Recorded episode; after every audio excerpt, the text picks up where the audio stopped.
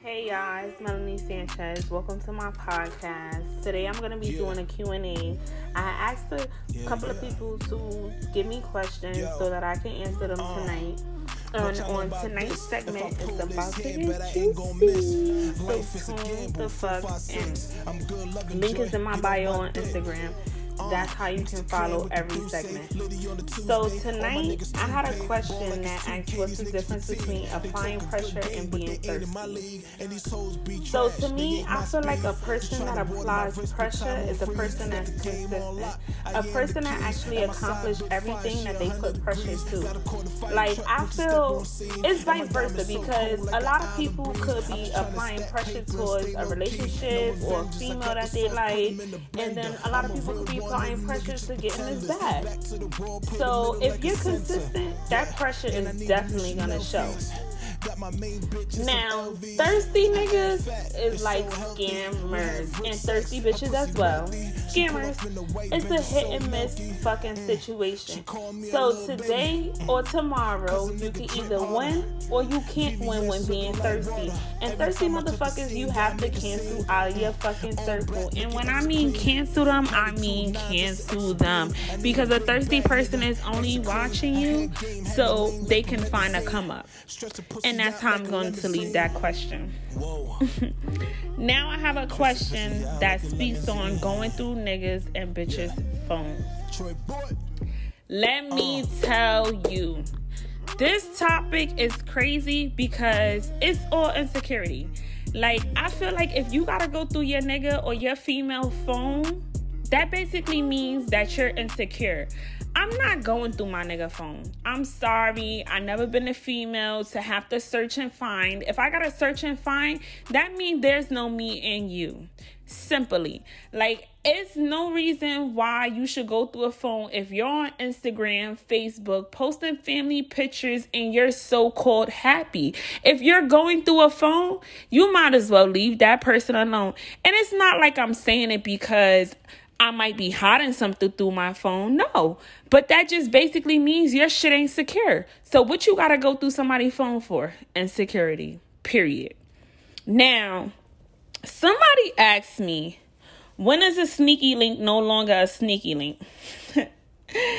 this is funny because this topic really stretches a lot. Like really stretches a lot. And I don't really know how to put the words to it, but I'm going to give y'all my insight on this. So, when a sneaky link is no longer a sneaky link, either a female leveled up and found the nigga that actually wants to be with her, and her sneaky link is canceled, or it's that her sneaky link ain't satisfying the needs that she want. You might could hit your sneaky link up, wanna fuck, but he's not around. You might hit your sneaky link up, wanna go out to eat, but he's not around. You might hit your sneaky link up and the shit might not be the same no more. So eventually you cancel them. Period. And that's how I'm gonna leave that bullshit. Now, what makes your relationship believe you're ready? Hello, everybody fucking knows me. Okay, period. I'm a city girl, and that's always gonna be what it's gonna be, and it is what the fuck it is. But when you realize being a city girl that you're ready, a lot of the shit that you do, you cancel out.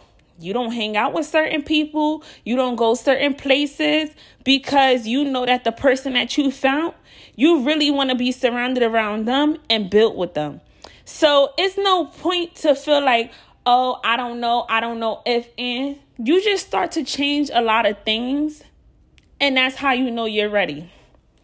Now, somebody asked me, can you overlook your partner's past? This right here is crazy because not for nothing, if you don't come with no motherfucking skeletons in the closet, or no flaws, I don't want you. You're scary to me. Like, you're scary. Like, if you come here and you're Mr. Perfect, there's something really wrong. Like, I can't see myself being with somebody and everything is all good. Like, if it's all good, that means that there is something naturally wrong. Like, a lot of these niggas that be too good, they be crazy and they be killing their girlfriends. Uh uh I ain't, I ain't with being that bitch, okay? So therefore, when it comes to that, I want a motherfucker that got some skeletons in the closet because I'd rather accept you the way you came than to get thinking I have Mr. Perfect. Period. Now, it goes to these weirdos and envious hoes. Everybody knows me. I am not a female that hangs out with females. I always have guy friends. I don't hang out with females because females is catty. You could stop talking to a bitch today and you'll be on a group chat, you'll be on a Facebook post, you'll be on an Instagram post, or you'll just have subliminal posts about you. Like females really don't keep it real. And that's the shady part about it because we all supposed to stick together because we're women. But they don't do that. And nine out of 10, a lot of people that sit there, you might could be a bum bitch, but you'll have a bitch envy you because of what you may have or the nigga you may got you don't even know that this bitch is watching you, but they watching you. And that's the scary ass sight. Like, you don't have bitches that's willing to partner up with you because of what you got. You have bitches that's willing to partner up with you because what you around.